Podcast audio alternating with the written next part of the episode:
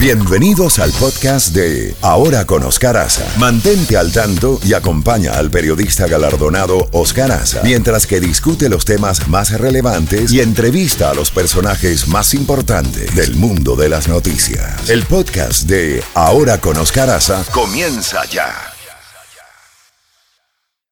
El programa se viste de gala en este momento, en este viernes, porque tiene el honor de tener en la línea telefónica al profesor, al doctor Ricardo Hausman, economista, profesor del Centro de Estudios Kennedy de la Universidad de Harvard, director del Harvard Center for International Development and professor of the Practice of Economic Development. Ese es el título en inglés de la Escuela de Gobierno eh, Kennedy de la Universidad de Harvard.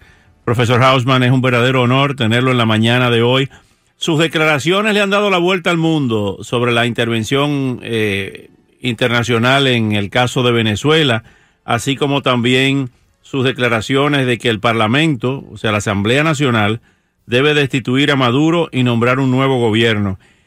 ¿Perdió tiempo esa asamblea en la primera gestión de mm, el, dirigente Henry Ramos Alup de no haber hecho eso, de no eh, pues implementar la ley de amnistía, eh, regreso de los exiliados, eh, amnistía general y destitución de Maduro. Pasó el tiempo. Bueno, yo creo que, digamos, los venezolanos sentían que si habían podido ganar las dos terceras partes de la Asamblea Nacional, el problema político en Venezuela se resolvía sencillamente volviendo a los venezolanos a preguntarles qué querían que pasara en Venezuela. Entonces había una solución electoral porque había una base electoral para, para cambiar al, gobierno. Lo que, lo que pasa es que eh, el poder en Venezuela no lo, no lo tiene el pueblo, no lo decide el pueblo con el voto. Y la prueba de eso es que eh, nombraron una Asamblea Nacional con dos terceras partes de miembros de la oposición y la Asamblea Nacional no podido tomar la primera medida porque el gobierno no la reconoce. Eh, no hay ninguna decisión que haya tomado la Asamblea Nacional que se haya vuelto ley de Venezuela. Y hay muchas cosas que dice la Constitución que se tienen que tomar con la aprobación de la Asamblea Nacional que se han hecho en Venezuela sin la aprobación de la Asamblea Nacional. Entonces lo que ocurre en Venezuela básicamente lo que hemos aprendido todos es que el voto no determina el poder y el mejor ejemplo de que el voto no determina el poder es la Asamblea Nacional. Eso no lo sabíamos en diciembre del 2015.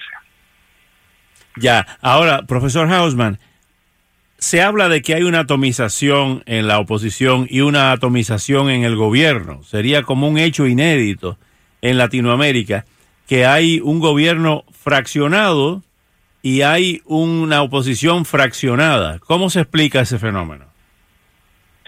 Bueno, lo primero que hay que entender es que la oposición de, en Venezuela no es una oposición que está operando en un sistema democrático normal. Es una oposición donde o tú le dices sí al gobierno o te meten en la cárcel. Entonces, eh, tú tienes un partido como Voluntad Popular, que sus 11 principales dirigentes tres están libres en Venezuela, los demás están o en la cárcel o en el exilio. Entonces, eso le permite al gobierno unas formas de negociar que son totalmente ilegítimas. Están negociando con secuestrados. Entonces, tenemos que entender que el gobierno tiene formas ilegítimas de coaccionar a la oposición, de, de, de, eh, eh, de corromper a la oposición, de chantajear a la oposición. Eh, y eso hace que el trabajo de oposición sea particularmente difícil. Por ejemplo, eh, antes de las elecciones, eh, o sea, en, junio, julio de, este año, pues a, nuestro experto en materia de elecciones, en materia de sistemas de datos, en materia em, de computación, pues lo metieron preso y le dejaron preso seis meses por ninguna razón, porque estaba haciendo su trabajo. Entonces, tenemos que entender la naturaleza del régimen. Yo creo que una vez entendida la naturaleza del régimen, se puede hacer más sentido de por qué en la oposición se porta como se porta. Pero lo cierto es que ya en la oposición y mi objetivo no es criticar a los que están tratando de cambiar las cosas. Mi objetivo es poner ciertas ideas sobre la mesa sobre cómo mejor cambiar las cosas. ¿Qué quiso usted decir cuando plantea una, la posibilidad de una intervención militar internacional avalada por el Parlamento? ¿Qué es eso? Bueno, básicamente es que el problema es que en Venezuela hay un poder eh, elegido por el pueblo, que es la Asamblea Nacional, y entonces lo que hemos descubierto es que, bueno, uno eligió un poder, el poder dice hágase A, y, resulta que no se hace A. ¿Y por qué no se hace A? Porque las Fuerzas Armadas no están ahí para hacer respetar la Constitución y las leyes, sino que están ahí para oprimir al pueblo, violar la Constitución y permitir que subsista la dictadura. Entonces, eh, lo que yo propongo es que un gobierno legítimamente nombrado por la Asamblea Nacional, reconocido por el resto del mundo, diga, mira, ¿sabes cómo es la cosa? Yo tengo aquí un problema, yo necesito ayuda, porque yo tomo una decisión, yo quiero hacer algo, y hay unos señores eh, disfrazados de soldados con unas armas que dicen que ellos van a hacer lo que le da la gana y no lo que yo les diga. Entonces yo necesito ayuda para poner orden en la casa. Entonces yo, un gobierno legítimamente electo, legítimamente nombrado por la Asamblea Nacional, pido asistencia militar para reimponer el orden de la Constitución en mi país.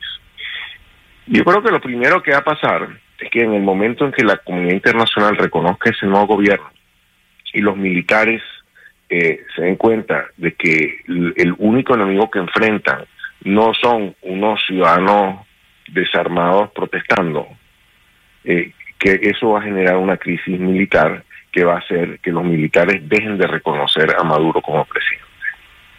Ahora bien, eh, doctor Hausman, tenemos el antecedente, bueno, el tema permanente del militarismo en nuestra Latinoamérica es eh, ha sido una constante.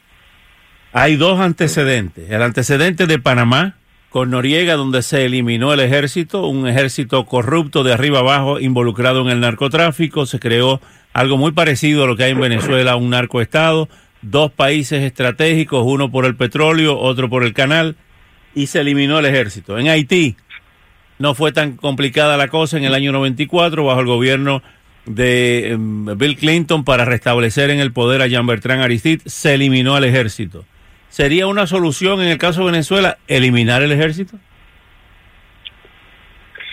Eh, creo que idealmente no, porque en Irak se eliminó al ejército y terminó siendo eh, una, un error porque el ejército se conformó en, milicias opuestas y, y, fue peor la cosa. Yo creo que hay un elemento que diferencia Haití y diferencia Panamá de Venezuela. Venezuela es una catástrofe humanitaria de magnitudes desconocidas en América Latina. En este momento en Venezuela no están las proteínas, no están las calorías para que sobrevivan 30 millones de personas. Están videos por todo, eh, por, por, Twitter, por Facebook, de gente yendo a fincas agrícolas a, cazar vacas para matarlas y llevarse la comida. En Venezuela, eh, para comprar un kilo de carne necesitas trabajar dos semanas a salario mínimo, que es el salario promedio de los venezolanos. Eh, dos semanas para un kilo de carne. Si se, te fueras a gastar el 100% de tu comida en carne. En Venezuela, en Venezuela el salario mínimo son 800 mil bolívares un kilo de queso vale 500 mil bolívares. Los venezolanos no pueden comer, se están muriendo de hambre. En Venezuela no hay medicinas para una enorme cantidad de cosas críticas y no hay medicinas para cosas sencillas. Entonces, eh, eh, lo que está ocurriendo en Venezuela es un aumento muy significativo de la tasa de mortalidad y de la tasa de desnutrición. Hay una caída dramática del número de niños que asisten a la escuela porque no tienen para comer y las escuelas no tienen para darle comida a pesar de que eso era eh, lo normal hace poco tiempo. De modo que en Venezuela eh, la intervención también tiene un carácter humanitario, en el sentido de que hay que restituir la capacidad de que los venezolanos sobrevivan el tiempo que va a tomar eh, rearreglar las cosas, porque la gente tiene que beber y comer todos los días, y en Venezuela no hay comida para que lo hagan. ¿Cómo se llegó a esto? ¿Cómo uno de los países más ricos del mundo llegó a esta situación? ¿Qué pasó? ¿Se los robaron todos los ingresos de, la, canasta petrolera? Eh, los países no es que tienen riqueza, los países crean riqueza.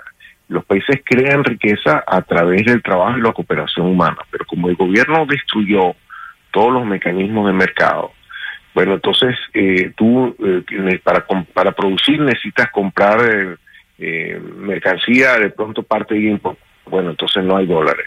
Para producir tienes que comprar esa mercancía y después la tienes que vender a un precio más alto para que recuperar tus costos. Bueno, no te dejo que le fijes el precio que te permita recuperar los costos. Eh, para producir tú necesitas tener cierta seguridad de que puedes controlar eh, lo, las propiedades que tienes, los activos que tienes. Entonces, bueno, te quito la propiedad. Entonces eso ha hecho que nadie pueda eh, producir. Eh, la producción agrícola entre el, el, año 2007 y el año 2015 eh, cayó 33%.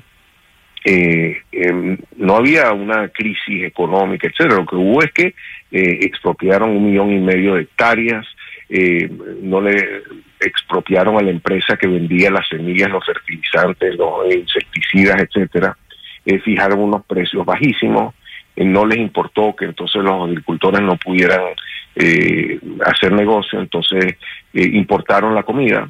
Y entonces entre el año 2007 y el año 2014 aumentaron enormemente la comida importada. Y en el año 2014 cayó el precio del petróleo y no tenían dólares para importar la comida. Entonces se quedaron sin producir alimentos y sin poder importar alimentos. Y eso produjo esta hambruna. ¿Cómo ve la situación a corto plazo, las, eh, la reunión en Santo Domingo, en República Dominicana? Eh, ¿qué, ¿Qué solución le ve, si la hay, a corto plazo a la crisis venezolana o ve que se van a ir incrementando cada vez más los saqueos, el descontrol de la de la eh, de, la de la sociedad civil y precisamente caer en una especie de caos, de tribalización de la sociedad venezolana? Bueno, eh, yo creo que lo de República Dominicana, bueno, sab sabremos más hoy.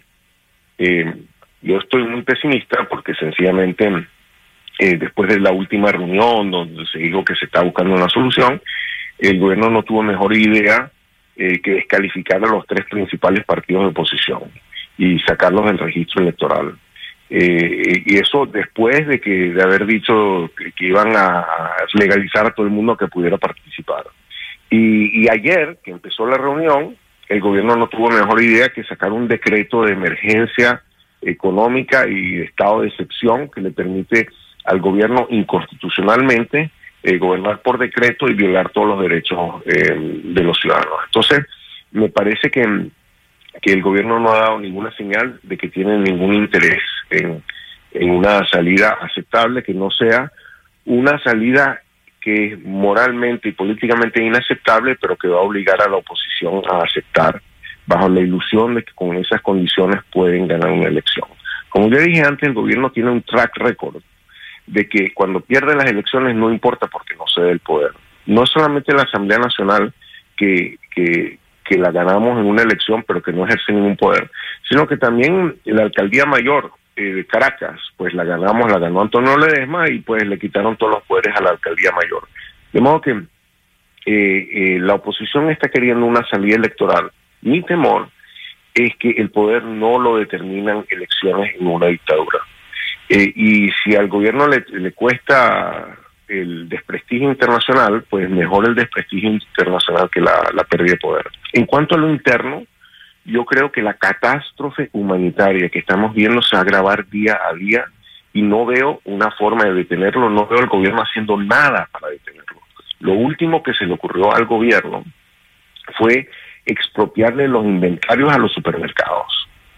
Entonces, fueron el fin de semana, le, robaron los inventarios que estaban en los estantes a los supermercados, los repartieron y ahora los, los supermercados no tienen mercancía. Entonces, esas, estas ideas de pan para hoy y hambre para mañana, el gobierno no está haciendo absolutamente nada para atajar la crisis. La producción petrolera sigue cayendo eh, a un ritmo inimaginable, a un ritmo mayor al de los analistas más pesimistas.